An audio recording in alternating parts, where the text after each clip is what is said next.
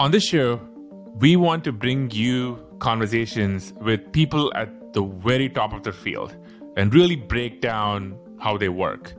And today, uh, we have a guest who not only have we wanted to bring on for a very long time, but somebody who we have genuinely been inspired by for decades.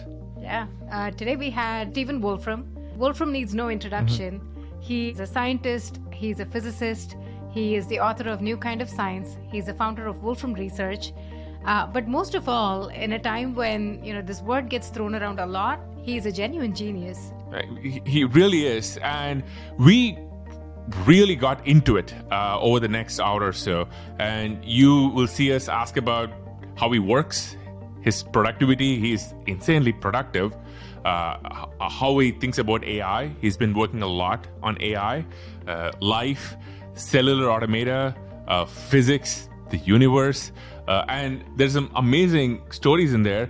Uh, he's worked with some remarkable people, and he has some amazing stories, especially uh, with the one and only Richard Feynman, uh, which we absolutely adored. Now, uh, going in, we knew that he was a genius. I think we all knew that that he was brilliant. But what we didn't know, and we were so touched by, was how funny, how optimistic, uh, how warm and just how human he was. So hopefully you will see all of that as well. So, ladies and gentlemen, Stephen Wolfram. So walk us through maybe uh, how you approach personal productivity, how you have actually how you actually have a system of storing everything that you've ever created and ever touched on, because I think that's just super fascinating. Well, I, I think the main point is I like I like producing things. I've tried to set up my life so I have the best opportunity to produce things. And that happens both at a macro scale and at a micro scale. At a macro scale, I've been, you know, I'm a person who generates ideas. And the question is, how do you turn ideas into real things? And the best mechanism I find to do that is to have a company that I've been running the same company now for 36 years and uh, have a lot of very talented people. And this, this is, uh, I view my company in large part as a machine for turning ideas that I have into, into real things. On a micro scale, uh, I kind of like to be able to do creative individual work. I like to be able to do work with other people. I found that um, in working with, with other people, uh, one of the things that I've tended to do is the kind of think in public type mode of work where you know we're we're trying to I, I'm, I'm used to trying to figure things out and I and I like doing that with other people. And but it's something where I'm not kind of going off into a corner to think about things. I'm actually sort of doing it interactively with other people. And the last five years actually we've taken that to a, a greater extreme because we've been live streaming a lot of our internal uh, design meetings and so on trying to work out uh, how Wolfram language and so on should be should be built and that's been that's been an interesting process. But in terms of the things that I personally work on, one of the things that's important to me, I have a, a decent, I would say quite good personal memory. And that's kind of spoiled me because I really want to know sort of everything I've done and be able to access everything I've done. So I've I've archived sort of everything, and I I have I don't know what is it now, 33 years of of uh, you know email archives, and I you know, capture every keystroke I type and images of screens and all sorts of, uh, you know, personal, you know, how many steps did I take each day, all those kinds of things. Um, and, uh, and I've also scanned, oh, maybe a quarter million pages of, of documents from, from the period of, the, of ancient history before the early 1980s, actually, when, when everything was on paper.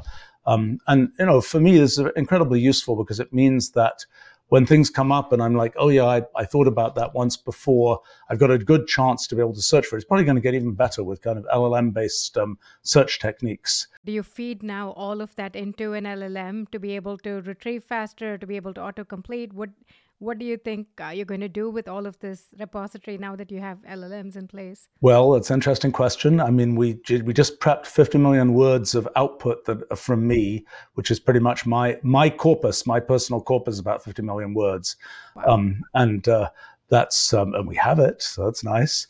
And now, yes, we can use it for LLM training. We've done a little bit of that. Uh, exactly what the results of that will be, I don't know. I, I, my my current guess is, you know, I get a lot of email from lots of different kinds of people asking lots of kinds of questions and so on. And you know, I like to be able to answer, but realistically, I don't have time to to answer all of these things. And so, I think a likely thing is that it's like first the bot answers and it tries to give resources that might be useful as a response, and says, if you didn't like this, well, you know, you can ask for a human, but it might take a little while for the for a human to, to do it. So that's a that's a possible kind of mechanism for dealing with that. I, I think also a thing that I expect to be pretty useful there is there are things where yes, I remember you know, I'm, I'm pretty good at remembering names and things. So, you know, I kind of remember the name and then that's a hook and I can do a, just a straight text search. But there are also cases where it's a bit fuzzier and I kind of remember the concept, but not the specific words. And I think that's something that will be helped by sort of LLM based retrieval. But we, that we, we haven't yet quite built that. We're in the process of doing it. But, um, so I, I can't, I can't report on its, its progress yet. Have there been changes that you've made to your life or how you work based on your access to the entire Stephen Wolfram corpus? You know, I kind of know things about responding to email, for example. You know, I'll build it up to a certain point, then I'll spend a certain amount of time grinding it down. I know roughly how long it takes to grind down different uh, uh, in a sense, grades of email from the ones that are really hard to respond to to the ones that are just require, you know, very short 15 second response or something. And, you know, things like what time of day should I look at this stuff? How much should I let it build up before, before I really start grinding it down?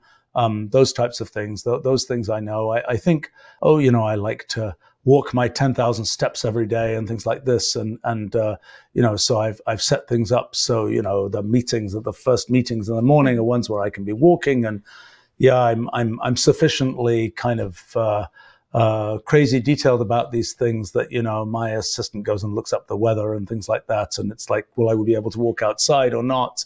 Different kinds of meetings are possible if i'm walking outside than if i'm walking inside those kinds of things. So that's a, a level of kind of nerdy optimization which is is uh, uh, you know is nice. I kind of my my general calculation is if i keep the mechanics of my life as straightforward as possible i get to put as much effort as I uh, the, increase the amount of effort that I can put into kind of the intellectual, creative side of my life, and I and I like that. As we all know, uh, Wolfram is a physicist and a scientist, but he's also a pioneer in AI, artificial intelligence, and machine learning. Recently, he's put out a lot of work. He's published a ton of posts on large language models, on ChatGPT, and artificial intelligence.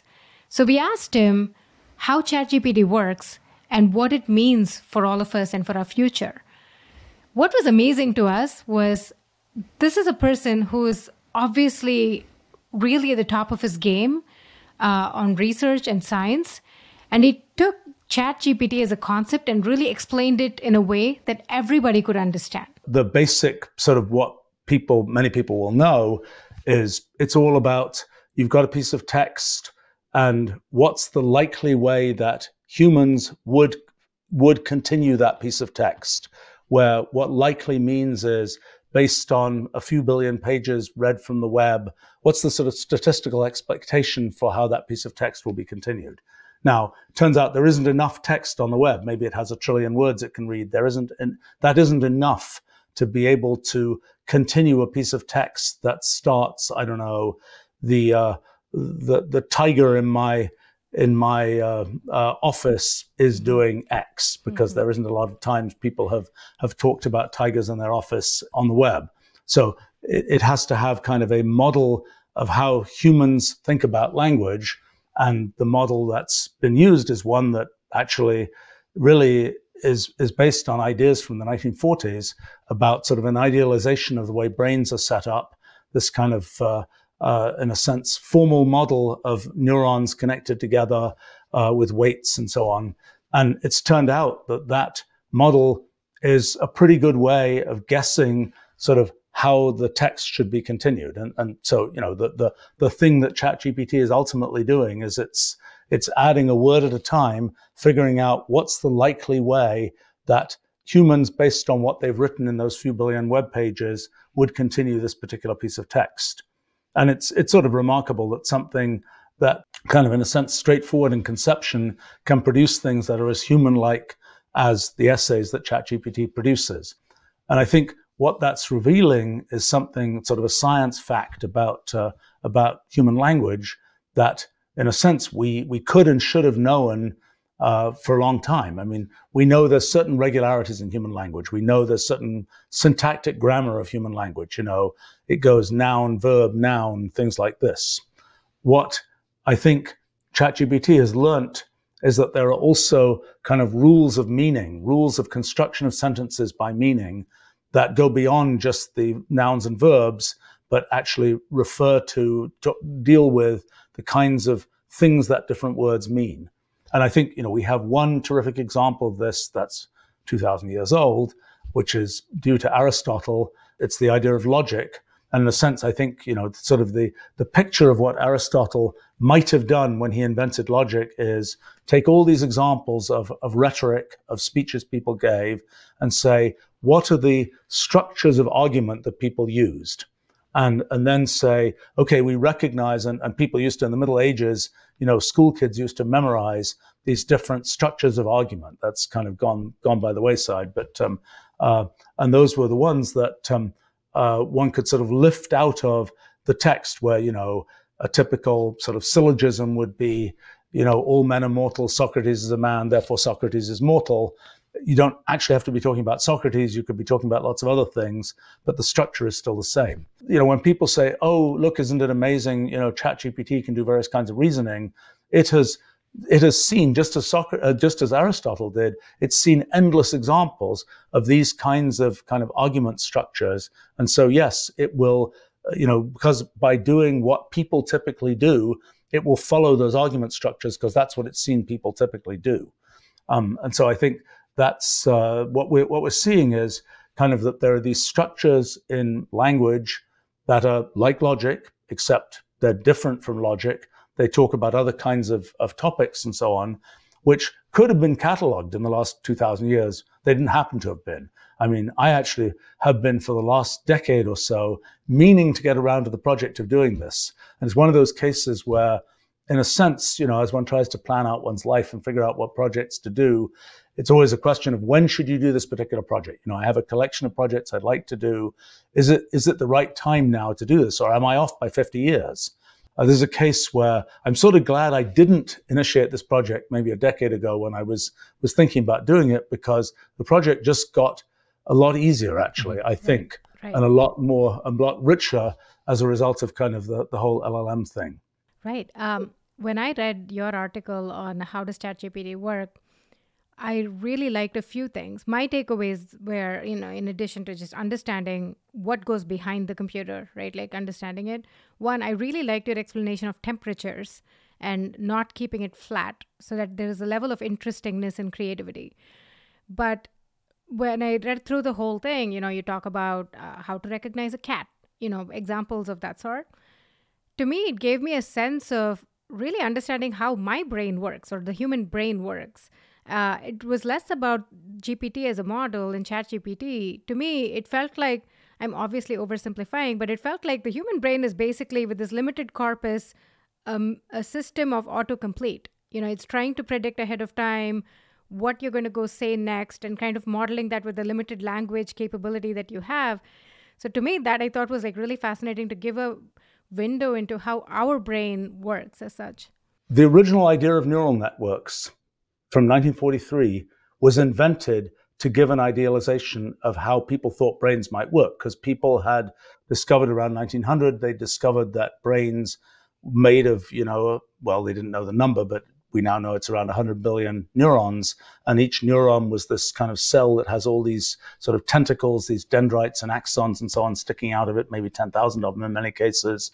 Um, and people knew that sort of architectural idea and then people realized it's electrical in the way it works, and that kind of led to this um, this sort of idealization of kind of this uh, like an electric circuit um, that represents the brain, and and what we have now is a kind of a you know people when it was originally done were thinking about you know circuits with five neurons in them. Now we have millions of neurons in in, in the circuit, and there seems to be a you know it seems much more human like. I mean, when I first you know simulated a neural net, which must have been around 1980, it didn't do anything interesting And uh, in fact, I was I didn't like neural nets because they're kind of complicated because they have all of these different weights and connections and all this kind of thing. And in fact, one of the big things that I ended up doing in science came from, in part, from simplifying how neural nets work down to much simpler systems, uh, so-called cellular automata, um, and then discovering that even those incredibly simple systems can have very complicated behavior. I think, you know, in terms of the comparison between how an artificial neural net works and how brains work, yes, I think there's a strong correspondence. I think the brains still have a few tricks up their sleeve that we haven't yet sort of reproduced with microelectronics, but I don't think that I think a lot of what's there is is successfully reproduced. And and in fact, the reason when people say, isn't it remarkable that neural nets can do all these useful things? The reason they can do useful things is because they are similar in architecture to our human brain. And so they're doing things that we care about because they're the things that we are doing, like recognizing cats and dogs and so on. You know, if you said to it, okay, go off into this alien situation, you know, in the in the atmosphere of Jupiter, recognizing some weird thing that we humans have never had experience with, it might not do very well. But it, you know, of the things that we have evolved to and uh, you know and choose to to pay attention to, because it's architected rather similar to us, it it does it does a good job with those things. It, one thing which is interesting is you know Wolfram just released uh, a plugin um, for ChatGPT, which I highly recommend uh, people check out. Which I thought was fascinating because in my mind I think there is a schism between I'll oversimplify say predict next word how how GPT works, and then the Wolfram approach of let's build a model and do actual symbolic computation. I thought this kind of a fascinating merger of the two. I'm kind of curious to get your take on both of these approaches. And also, sometimes with GPT-4, there have been examples where uh, it seems to be able to do things which almost implies an internal model way beyond language. For example, on Twitter the other day, there was an example where you get a bunch of axles and gears and it tells you this gear moves this way, that gear moves that way, which almost smells like it knows these things as opposed to living in the world of nouns and adjectives. So, kind of curious to get your take on how do you think about these two worlds and does gpt-4 have a model of the universe inside? Thing to understand is there's kind of shallow computation and there's deep computation. And you know one of the strange features of gpt models and so on and, and llms the current generation of llms is you've got a certain amount of text. You're trying to figure out the next word. You take the text you already have. You grind it up into numbers basically and you feed it through this neural net and it ripples through a few hundred layers of the neural net and out comes, you know, a set of probabilities for the next word. It just ripples through. That's all it does. And the only way that it kind of gets to sort of feedback is by the fact that then it's added a word, then it uses the whole thing it got so far to figure out the next word and so on. It's a very straightforward architecture of computation. When uh, that, when it comes to sort of what can computation generally do, that's a much richer story. I mean, the thing that I've long been interested in is when you start from a very trivially simple program or trivially simple set of rules, just you've got a line of black and white cells, let's say, and you're just going down the page line by line. And at every step, you say, you know, determine the color of each cell from the color of the cells above it and to its left and right according to some particular rule. That's a, it's a very straightforward kind of thing. Uh, cellular automaton is, is kind of the name given to, given to that. And you know, you start off with a with something with a very very simple rule about black and white squares and so on. You can specify the rule in less than a line of code or, or icons or whatever else. And you, you have such a rule, you start off with just, let's say, one black square. And you can get these amazingly complicated patterns. And this is something which surprised me a lot when I discovered it in the in the early 1980s. In fact, it took me a couple of years, even after I'd been generating computer pictures of these things, to actually realize, yes, this really is how things worked, and there wasn't some kind of mysterious sort of thing that was causing this. That it was really a fundamental phenomenon that simple programs that you sort of just pluck out of the computational universe of possible programs can show very complicated behavior. Even though the program is simple, the behavior can be complicated one thing that happens in those kinds of programs is you run it for a million steps. You say, well, what does it do? Well, you can clearly run it for a million steps to find out, but can you jump ahead and just say, oh, I know what it's going to do. I've just got a formula that says the answer is going to be X, X or Y. Well, there's a phenomenon I call computational irreducibility, which I think is a really pretty important phenomenon in kind of understanding the world. It's going to be increasingly important in understanding AI and so on. This phenomenon basically says, no, there are many situations in which you cannot jump ahead. You have no choice. There's no way to just sort of do what people have for the last few hundred years kind of expected science is always going to deliver some method of kind of jumping ahead and predicting things. That's that's not something that you'll be able to do in, in lots of cases. So when you have these irreducible computations that you can get even from very simple programs, these irreducible computations are just not doable by something which is kind of a, a neural net of the kind where where you know that seems to emulate our brains. Now, is it really completely not doable? No, you can you can imagine sort of having this very elaborate thing where where you're kind of feeding back pieces of the computation and you're kind of extruding out uh, a version of it, but but it's not something that in the typical usage of something like a chat GPT, what it's doing is a very shallow computation relative to these kinds of irreducible computations. So, you know, kind of the way I see it is there's there's sort of the world of deep computations, the world of irreducible computations, which is the world that computers live in. And there's the world that brains are closer to living in, which is this shallow, kind of more LLM like, uh, more kind of autocomplete like world. And I think the thing that, you know, computers as tools for us humans are quite new. I mean, we've had sort of uh, emulations of that from methods in mathematics and things like that for a few hundred, maybe thousand years. You know, this, this sort of intellectual tool of being able to do irreducible computations, that's a rather new thing for us humans. The thing that's pretty neat now is that with kind of this sort of merged architecture with LLMs and Wolfram language and so on, we can uh, kind of get the uh, the benefit of both worlds. We can have we can have the LLM be able to use kind of deep computation tools in the same kind of way that we humans do it, and and that's that's potentially very powerful. I mean, I think the workflow that I'm sort of understanding. I mean, I should explain a little bit about what uh, you know what our Wolfram language, computational language, does. What the point is. The point is to have a true sort of formal representation of the world in computational terms. So there's a way to represent a chemical. There's a way to represent, you know, the distance between two cities. There's a way to represent a movie. There's a way to represent, you know, an image, a piece of sound, things like this. These are all things that are sort of part of this computational representation of the world.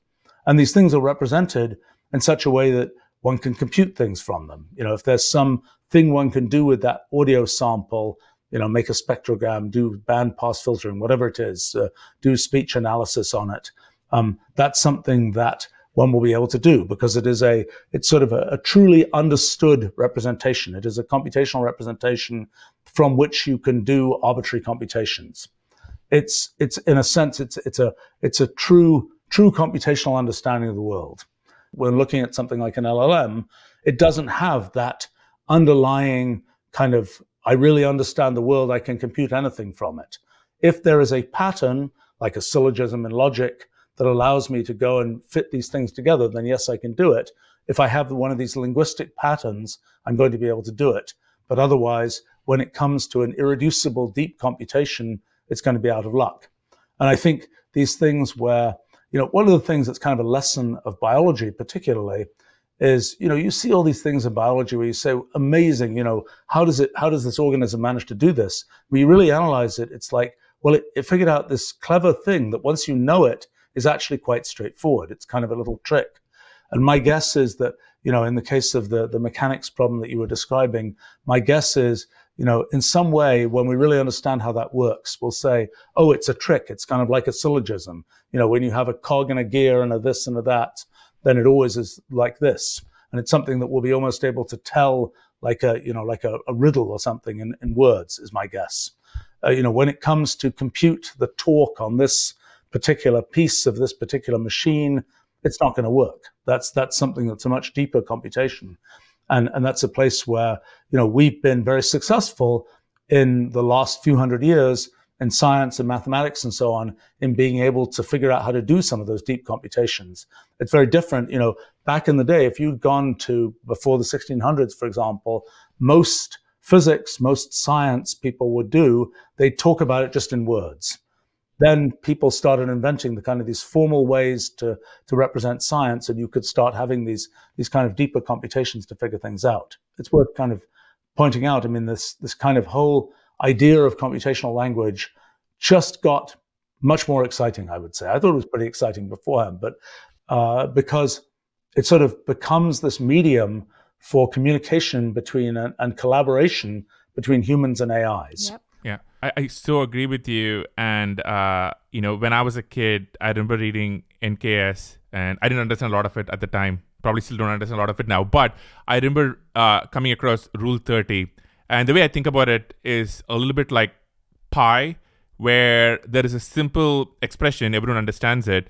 We know that it goes on forever. We know that it's not a rational number but to actually find the nth place of pi, you actually have to do it. And there is almost like a beauty of what emerges. So, uh, could you maybe this is kind of interesting tangent? Could you explain why Rule Thirty is interesting and beautiful? So, Rule Thirty is one of these cellular automata. The thirty, just you take the binary decomposition of thirty. It's one one one one zero.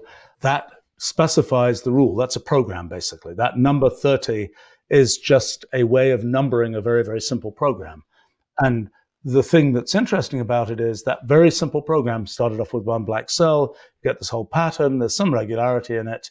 There's some, uh, but if you look at kind of just the center column of cells, it's a bit like the digits of pi.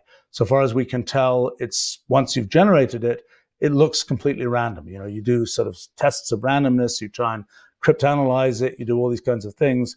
It just seems random, even though we know it's produced from this from this very simple rule discovering Rule 30 was kind of this, this opened this door into realizing when we look at nature, for example, and we see all this complexity in nature, this is the trick it's using. It's, it's using these simple programs that were just sort of plucked from the computational universe. And they've been kind of missed in science because people didn't have a way to think about them. People just sort of said, oh, that's messy, that's complicated, we don't know what it's doing. And what kind of the, the, the sort of the starting point for what became my new kind of science book was the new kind of science you have to make where you really embrace this idea that in the computational universe, simple programs can do very complicated things. That, that leads you to a kind of science that's different from the kind of science people have traditionally used. And the kind of science people have traditionally used is all about can we write down a mathematical formula for how the system is going to behave? And the point here is, well, no, there's just a program that specifies how the system will behave. And when you run that program, it's often producing an irreducible computation. And, you know, I, I could tell a, a story from long ago about sort of the interaction between physics and uh, sort of traditional thinking in physics and, and things like Rule 30. I, I used to be friends with a, a well-known physicist called Dick Feynman. Dick Feynman was was sort of uh, was famous for being kind of an intuitive thinker in physics. I have to say, it's always one of these things where you you learn something by by knowing people well about sort of uh, ways that people work. Because Dick Feynman, one of his one of his most striking attributes was that he was a very good human computer of things. You know, he could do a calculation, go through all these steps, and actually get the right answer. I couldn't do that. With a computer, I could do pretty well, but without a computer, just doing it for myself, hopeless. But, you know, he did that. And then he would always think, oh, that's all rather trivial doing those difficult calculations and so on.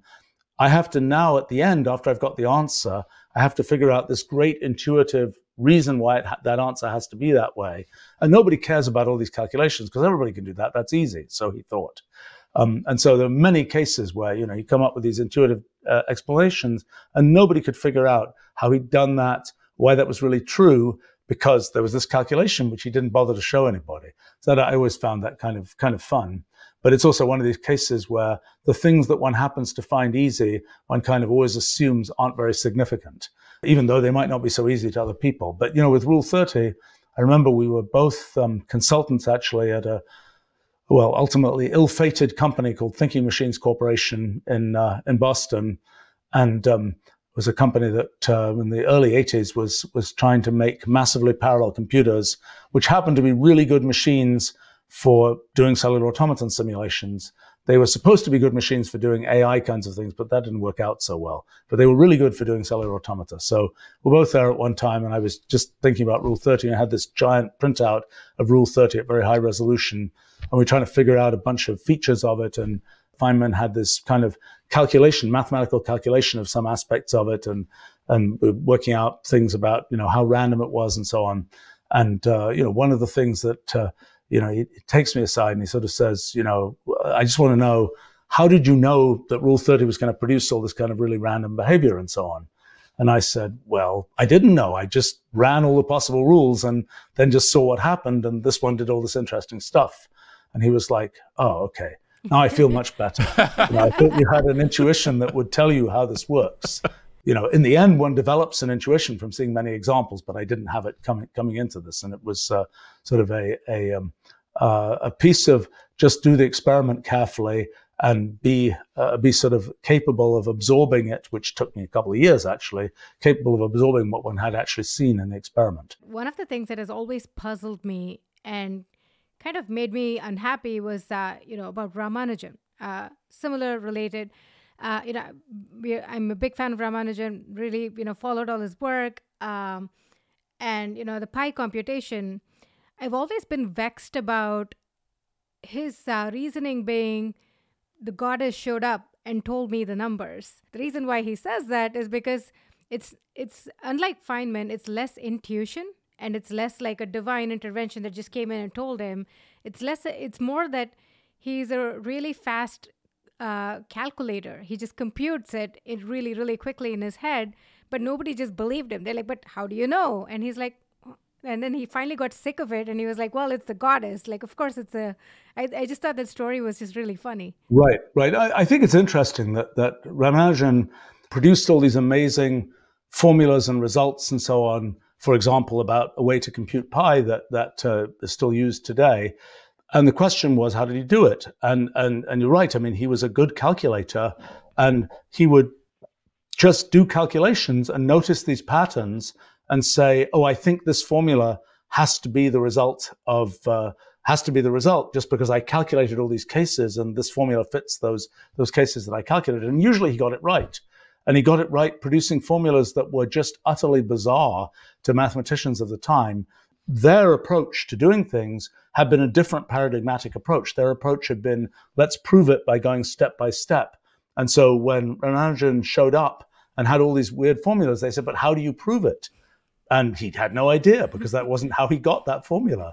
And, uh, you know, hence, hence in frustration, the, you know, the goddess story and, and things like this.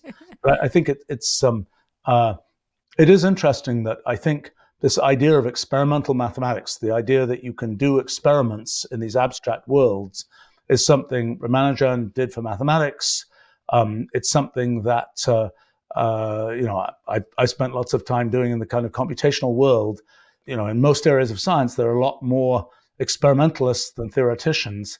Um, that that it's still very slow going, and people doing sort of experimental mathematics and kind of computational experiments. I kind of I kind of coined the term ruleology for the study of what simple rules do. And uh, I think that's, um, you know, I, I recently coined that term, even though I've been sort of doing that thing for, for 40 years now. And um, I'm sort of I'm sort of just waiting for the uh, for how long it's going to be before there are you know professors of ruleology and things like that. It's it's a great field because it's really this study of simple rules and what they do is sort of a totally foundational kind of question and it's sort of guaranteed if you study those foundational questions, they're going to be applicable to lots of different kinds of things. So that's a, it's a really, it's a really good kind of upstream place to be uh, in the kind of supply chain of ideas, so to speak. Um, you know, when you're operating with these very simple rules, they're going to have lots of downstream consequences. I have one leading question here. I know you have something else to ask about, but one thing that I've always wanted to ask you is do you really think there is such a thing as randomness or a random number or random generation of anything? Or is it just that we don't have enough computational power yet to figure out the next sequence or the pattern itself? Or we just don't have the time. We just haven't waited long enough to be able to see the pattern recurring. What do you think? You know, what we mean in practice by random is we can't predict it. Yeah. Now, the question is if we were better, smarter, faster, you know, could we predict it?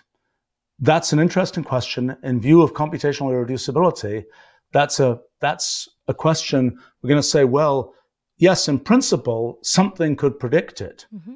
But the real sort of anchoring issue is in our universe, could that happen? Mm-hmm. In other words, one could say, in principle, this could exist, but built in our physical universe, it might not be possible for it to exist. Mm-hmm. And you know, one thing we can talk about in, more detail. I mean, one of the big excitements for me in the last three years has been that I think we cracked how fundamental physics works, and so we can really start to ask questions like, in our actual universe, is this or that possible? And I think we can say that it's a very complicated story. Whether what we mean by randomness in our universe. Let me give you an example. The um, and we're kind of skipping ahead a bit, but but um, in in a sense one thing about our existence in the universe is, let's say, where are we in physical space? We happen to be on this planet in this corner of this galaxy, et cetera, et cetera, et cetera. But that's where we happen to be. There doesn't, there's no sort of theory that says this is where we have to be. It's just that's where we happen to be. And so in that sense, you could say, well, that choice is kind of random in some sense of where we happen to be.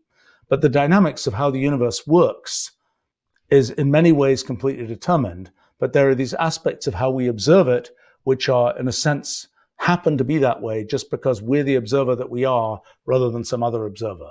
So, in some sense, there is a there's kind of a, a, a, source of what you can think of as randomness just by the fact that we happen to be where we happen to be. But the dynamics of what's happening in the universe is it's just doing its thing and it's doing its thing in a very determined way. Um, we just sample it in, in, in different fashions. Is the universe something where fundamentally, independent of this question of sampling it, it works kind of like pi, where it just computes what the next next step is, or does it work like something that goes beyond what any computer can do? Um, and I strongly think, based particularly on what we've been able to figure out in physics, that it works in more like pi, where it's something where a computer you know, a big enough version of the computers that we have today would be able to compute the universe, so to speak. Throw back to something we were discussing a little while earlier, uh, maybe one of the most important topics being discussed right now on AI safety and alignment. And there are multiple schools of thought, but maybe just to start off with, what is your take on the risks of a superhuman intelligence turning us into paperclip maximizers? Uh, I'm curious, is it possible? Is it something to be worried about? Uh, how does it trade off against the positive effects of AI? How do you just think about all of this? The, the way I, I tend to think about this is, you know, there are more and more things in the world that will be done with AIs, and it's hard to understand what's happening inside an AI. In the end, there's all sorts of irreducible computation happening inside AIs. And in the end, sort of the world will have this kind of civilization of AIs that some kind of infrastructure of the world that is operating in these ways that we can't readily understand. And you might say that's terribly shocking. You know, we, we, you know, how could we exist in such a situation? But the fact is, that's the situation we've been in with respect to the natural world for the whole of our existence, so to speak. The natural world is doing all kinds of computations. It's, it's doing all kinds of things. We sort of coexist with the natural world. Occasionally, the natural world throws things at us that are kind of awkward and you know, they don't quite turn us into paper clips, but they might, uh, you know, there might be an, an asteroid that hits that that cooks us all or whatever else. Um, it, it's you know different kinds of kinds of things can be thrown up by the natural world. If you say, well, what, you know, what's the natural world going to do? Can we tell what the natural world is going to do? Well, you know, natural scientists go and try and study the natural world and see what it's going to do, and we can say a certain amount about what it's going to do. But in the end, we're kind of bitten by computational irreducibility, and we can't really know everything about what the natural world is going to do. We just have to kind of watch and see how things unfold. I mean, it's kind of a, a bit of a fatalistic view, but I think it's the necessary view um, that, that one has to have. And I think in terms of AI, there are things that, you know, in the short term, in the details of technology, there are sort of goofy things that could be done that would cause trouble. But I think in the end, you know, what we have to expect is that there's kind of a civilization of AIs with which we are sort of co-evolving and coexisting. You know, just as with the natural world, there are amazingly powerful things that we can do by harnessing the natural world. So too, that will be the case with with you know the the computational world and, and AI. And there are things where it will do things we don't like, and that's I think that's sort of uh, uh, comes with the territory. And I think that the idea that we make machines where we can readily understand what they do, that's a very industrial revolution kind of idea. It's kind of the thing is it's got cogs and levers and you can trace every cog and every lever. You can see what it does.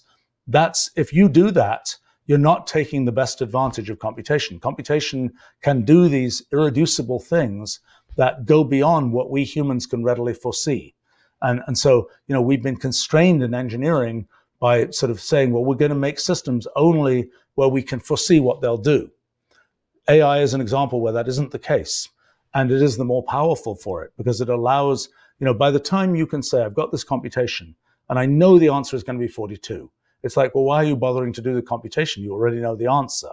So at the point where the computation is worth doing, then it's also an irreducible computation where you can't know what the answer is going to be because that was the point of doing the computation, so to speak. I've never heard this before. Uh, you use the word fatalistic, which I thought was amazing because I would say there are maybe two differences that come to mind between the natural world and AI. One is we have agency in whether to create AI or not. Like we could maybe wave a dictatorial magic wand and say we're going to control what runs on every single GPU. Uh, or if you remember Dune, you know, outlaw AIs whatever. So there's agency in a way I don't have around the trees around my house. The second bit which comes to me is that the natural world is not changing or becoming smarter uh, from the outside world at the rate at which AIs seem to be. Uh, and how do you think about that? Like, you know, there is a fatalistic view, but there's also a view where by a magic wand, we just stop GPU production the world over and we are stuck with the GPT-4 forever. In terms of the natural world, we could decide, you know, forget about living anywhere other than in Palo Alto or something. That's the only place humans are going to live. Forget that would not be good for real estate prices in Palo Alto. right. it, it's uh, you know forget about trying to exist, you know, deep in the ocean or something, or you know, build cities in the ocean, those kinds of things. So we do make choices about, um, with respect to the natural world, about what we're going to, you know, in a sense, the magic wand is we're going to live in these places and not these places. Is the natural world getting progressively smarter? Well, that's been the story of biological evolution. It's led us to where we are today.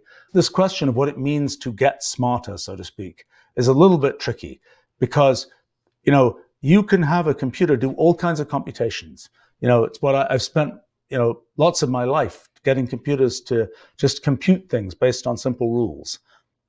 They do very sophisticated computations that way. The only problem is most of those computations are computations that we humans have no reason to care about. So in a sense, they're, they're arbitrarily intelligent. They're things where we say, well, that's nice, but we don't care.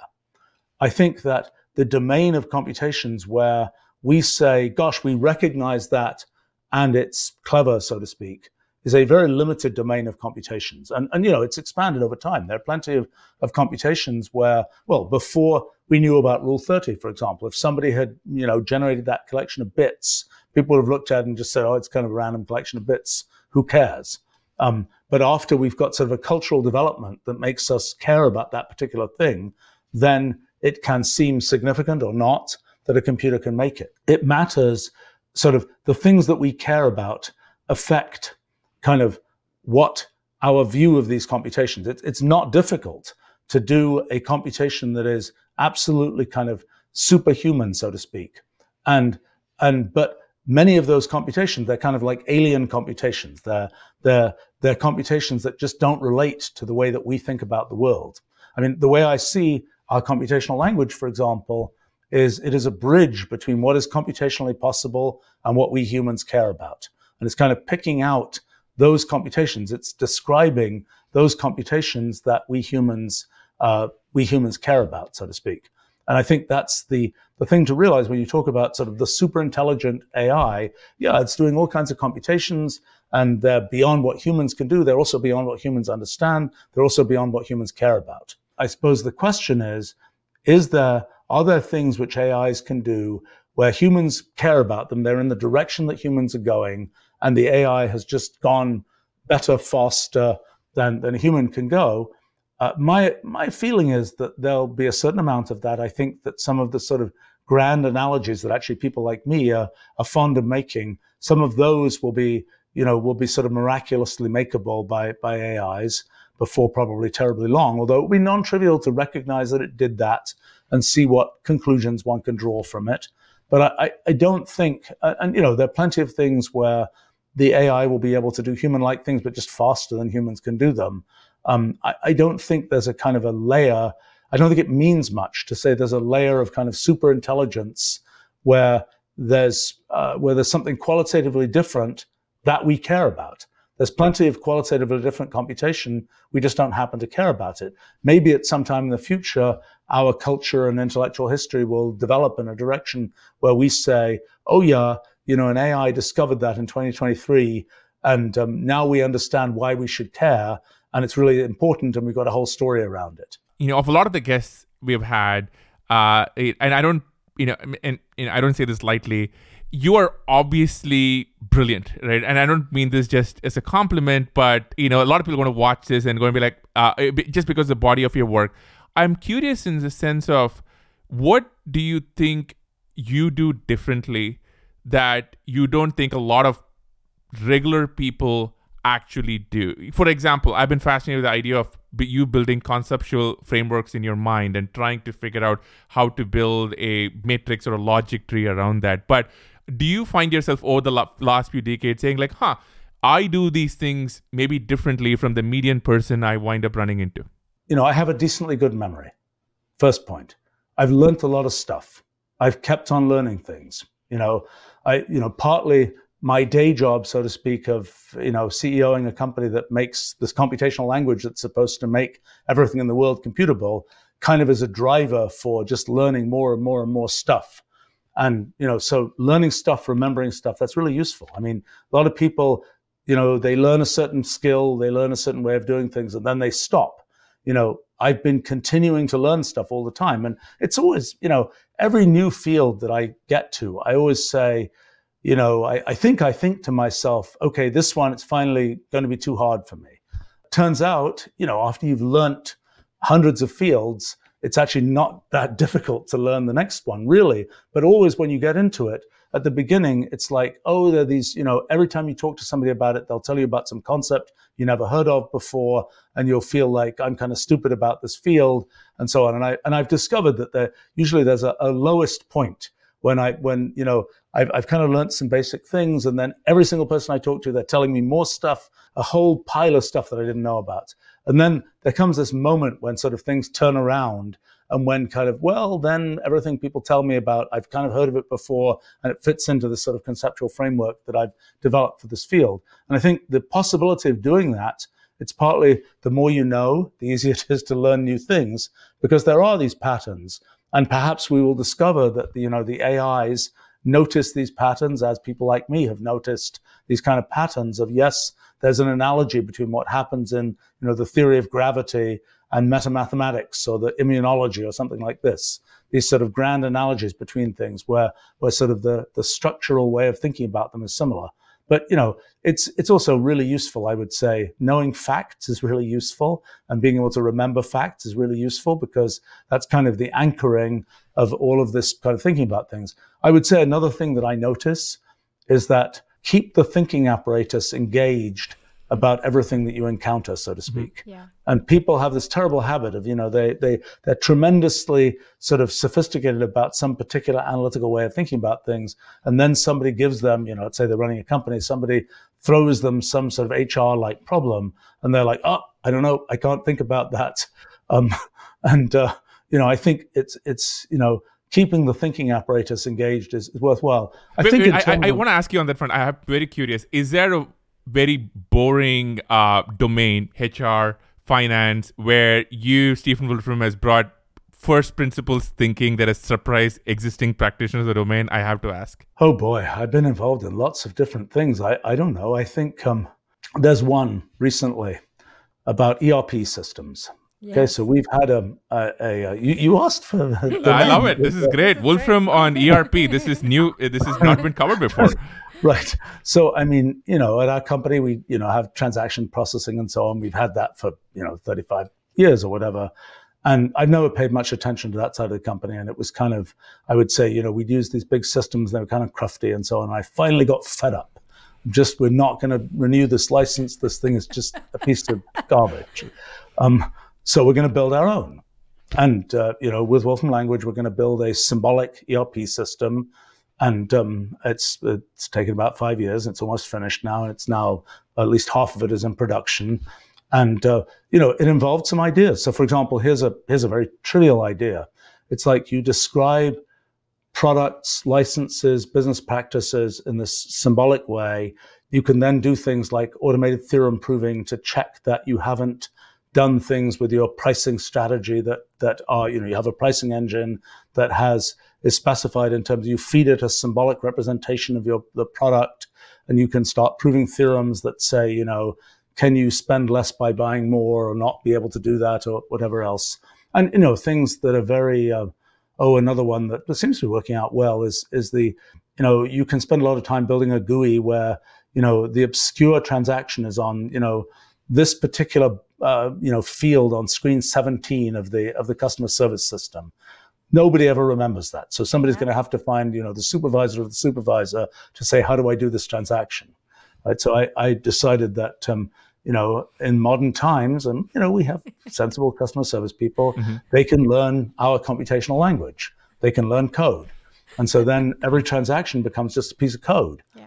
and we store you know notebooks of transactions that have happened. So somebody can go and find, you know, here's this obscure transaction that was a, you know, multinational license of this or that thing that, you know, and they can go and look at it and they look at the piece of code and they edit the piece of code. And then we have a validation system that checks that they're not, you know, giving away the store, so to speak. But so that was a, you know, people were like, that's not going to work.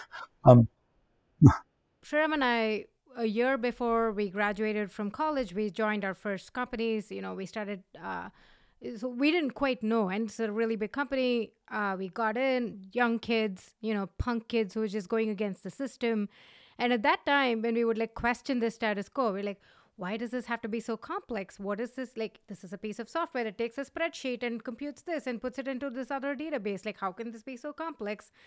And we were always told, you know, early on when we were very young, you have no idea. Things are really complex. There are really complex things at play. Like you have your you can only interpret like the small part of it, but do you have any idea? And this was true for phones. This was true for a lot of things where we were just constantly told that you have no idea how complex things can be and need to be. Now, after all these years, I know that that may be true for some very, very small section, where it is truly complex and needs to be that way. But for most of what we use generally at work, at home, whatever, it doesn't have to be that way. Um, and I've now become that crazy person who's like, that's not true. All it does is, and I try to like break it down into why does it have to be the way it is? It's one function is to do this one thing, whether it's your microwave or whatever. It has to just function in the simplest possible way. But you talking about ERP systems gives me hope that things don't have yeah. to be that complex. Just to finish this thought about kind of, you know, how to think about things and different ways to think about things, I want to say a couple of things. I mean, first point is you, you look at an area and does it really have to be that complicated and so on. One thing I've discovered, you know, after look, you know, getting to know about lots of different areas is every area has its own slightly different way of thinking. And you can, you know, it's really, it takes a little while to kind of for to for me at least it takes a little while for it to soak in you know? How do you think about things in a you know a legal kind of way? How do you think about things in terms of you know devops or something? Each one of these things has a certain you know different rhythm of thinking. And you know even recognizing that fact that you can't expect to come in i mean you know i, I think i not so bad at thinking about lots of kinds of things, but but when it comes to you know each one of these things, you you do have to sort of absorb the local vernacular of that way of thinking, or you just end up with things that just don't make any sense in that in that kind of area. I mean, I, yeah, you're talking about mundane things that raises another another point, and I, I want to comment on on sort of uh, thinking about things foundationally. But when you CEO things, there's a question of how much do you just say, I'm delegating this I'm just going to let the people who are dealing with that deal with it, and it, you know, it will not show confidence in them if I jump in and, and actually work on that myself. Well, you know, eventually, you know, I'm fairly experienced lots of kinds of things, and so there are lots of kinds of things where I can, uh, you know, where I can often see what to do quite quickly and it will take other people a long time to do it. And I kind of decided maybe 10, 15 years ago that I would sort of break with at least some kinds of CEO tradition and just when I see that I can solve this in 15 minutes, I'm just going to go and do it. You know, the people involved, I'm going to do it with them, but I'm going to do it. And so that's led me, you know, we have a whole mechanism when when there are really nasty bugs and, and, and bugs in large, complicated computer systems, which just can't get figured out and they get stuck for months. Eventually, I just have these meetings where I'm just trying to let me try and figure this out. And I'm, I have to say, I'm, I'm, I'm very proud of myself because I really can usually do it. and the question is, how do I manage to do it? Often, a mistake that people make is, and again, this is a like keep thinking apparatus engaged type of, type of issue. It's like, okay, we've got these logs and, you know, oh, what's happening? Oh, it's spewing out hundreds of thousands of messages. Okay, so what do you do with these messages? Well, you know, how about we just read them into, you know, Wolfram language and we start doing analysis. Maybe we do some machine learning thing. Maybe we, and it'll be not some standard thing where everybody knows how to do that. It'll be a thing we just invented right there because we guess that this or that thing might be happening in these logs.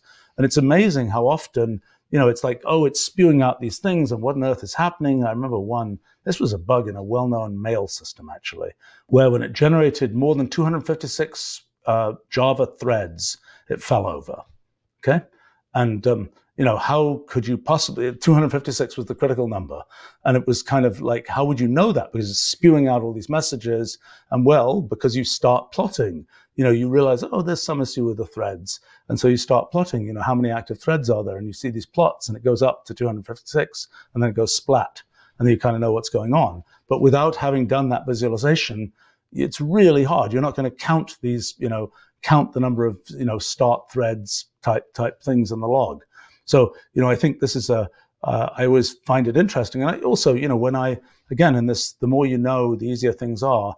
Whenever stuff goes wrong, you know, like DevOps stuff or something, I'll always say, what went wrong? Tell me, you know, in detail what actually happened. Because then that, you know, it goes into my little database of, you know, oh, that's another thing to check the next time something goes wrong. And, you know, you accumulate that over a few decades and it, and it becomes useful keeping the thinking apparatus engaged, but on the other hand, recognizing that these different domains have very different kinds of things that happen.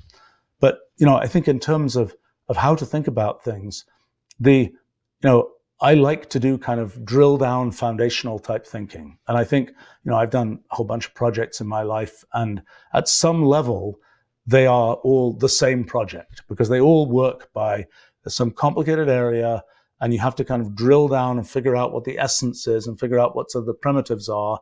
And then when you've got down to that essence, then you build up some big engineering thing or some big sort of intellectual structure, and then you have something interesting. And and so, you know, what I've tended to do, and I think the thing that I've worked very hard on is being able to say, do I really understand this? You know, do I get to the point where I can really, you know, I've really cleaned it down to the bone, so to speak, and it's really as simple as it could possibly be, and um, and then you know then you can build up from there. But it takes a certain, you know, I, I, I suppose I got better at it over the years. Of you know, do I really understand this? You know, have I really gotten it minimal? You know, it, it, there's a certain humility I think it takes to you know to realize well i don't really quite understand this and you know you can just sort of avoid the part you don't understand but i tend to like you know, my tendency tends to be to sort of head for the center of difficulty, so to speak. You know, whatever it is, whether it's a technological thing or whether it's a scientific thing, it's like there's a foundational question and like let's try and let's try and attack that foundational question. Now, many people will say, I mean, this is the thing I see very, very often. Many people will say, oh my gosh, that's the foundational question. How can you attack that? That's obviously got to be the hardest thing to attack. Well, it turns out that's often not true. Because what happened in the development of the field, if it's science, technology, whatever else, there was a foundational thing done. Now we're multiple generations of people later, and everybody says, "Oh, that's that very hard thing. That's you know, that's in the the sort of the sacred center of the whole thing, and nobody should go there." You know, we all know we're building things on the outside of that. And it might have turned out that as the decades have gone by, you know, other methods that one's discovered allow one to go right into the center and and make progress. And, and and once one can make progress and sort of in the center, it's much higher leverage than making progress on something on the on the periphery. And so, you know, I, I found that a zillion times actually in, in working on things, most extreme probably examples. Recent example recently has been this fundamental theory of physics, um, which is you know a, a, tough nut that's been out there for hundred years. Basically, is the is the last time really I would say paradigmatic progress was made in in physics, and in a sense, uh, you know, another point about about doing that, about sort of heading for the center of difficulty and really trying to uh, figure out something foundationally is you do have to have a certain degree of confidence, arrogance, whatever, to uh, to decide to do that because it's kind of like, uh, you know, uh, as I say, people will say, how can that possibly work? You know, that's the you know that's the core of this whole area, and there are you know there are hundred thousand papers written about this area. You know, how can you make progress without drilling your way through all those hundred thousand papers? And and it just turns out, in my experience, that it's so often the case that the that the core is unprotected, so to speak. It's it's kind of a thing that that uh, you know people just haven't looked at and um, uh, haven't looked at for a few generations, so to speak. So you know that that's been a um, that's been definitely one of my sort of uh, you know drill down so you're dealing with core kinds of things and actually head for that core. And I you know I, think the other thing is just having done that a bunch of times, one develops this confidence that that can possibly work that is important. And, you know, I, I know at our company, it's pretty common for us to be, you know, okay, we're going to solve some problem. Somebody will say, people have been working on this problem for 40 years and there's, you know, 4,000 papers about this problem. And, you know, how are we going to solve this? And I'm like, well, let's just see if we can figure something out. And, you know, more often than not, we do figure something out. And why is that? It's because we're bringing in new methods. We're not just giving up before we start anyway, that, that that's I think one of the things that you know if you ask uh, if I manage to figure out a little bit more than some other people, you know, one of the uh, one of the things is just try and do foundational things. Uh, you know, you've got to get to the point where you understand well when you understand things, and and not you know not being able to say, well, I I can I can do this particular piece of swordsmanship, I don't really understand what's going on. And you know, for me, another thing that I found very useful is, you know, I've spent quite a lot of time writing, doing expository kinds of things. Doing, you know, I was just before this actually, I was doing a, a live stream of which I've been doing every week since the beginning of the pandemic about um, uh, science and technology Q and A for kids and others. I was actually talking about AI today.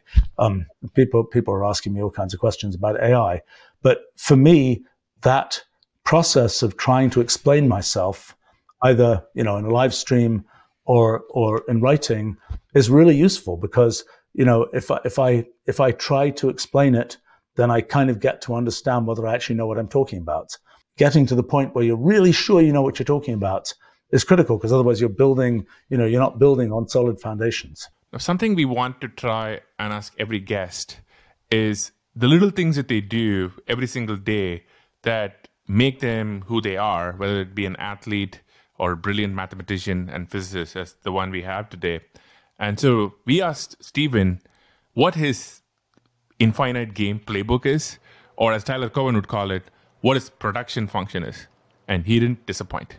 You know, one of the beautiful things about uh, cellular automata is this idea that simple things lead to amazing complexity, which I think is a great metaphor for life. Like on this show, we talk a lot about infinite games the idea that you're doing these simple things over and over again. And there are popular sayings like, how you do something is how you do everything.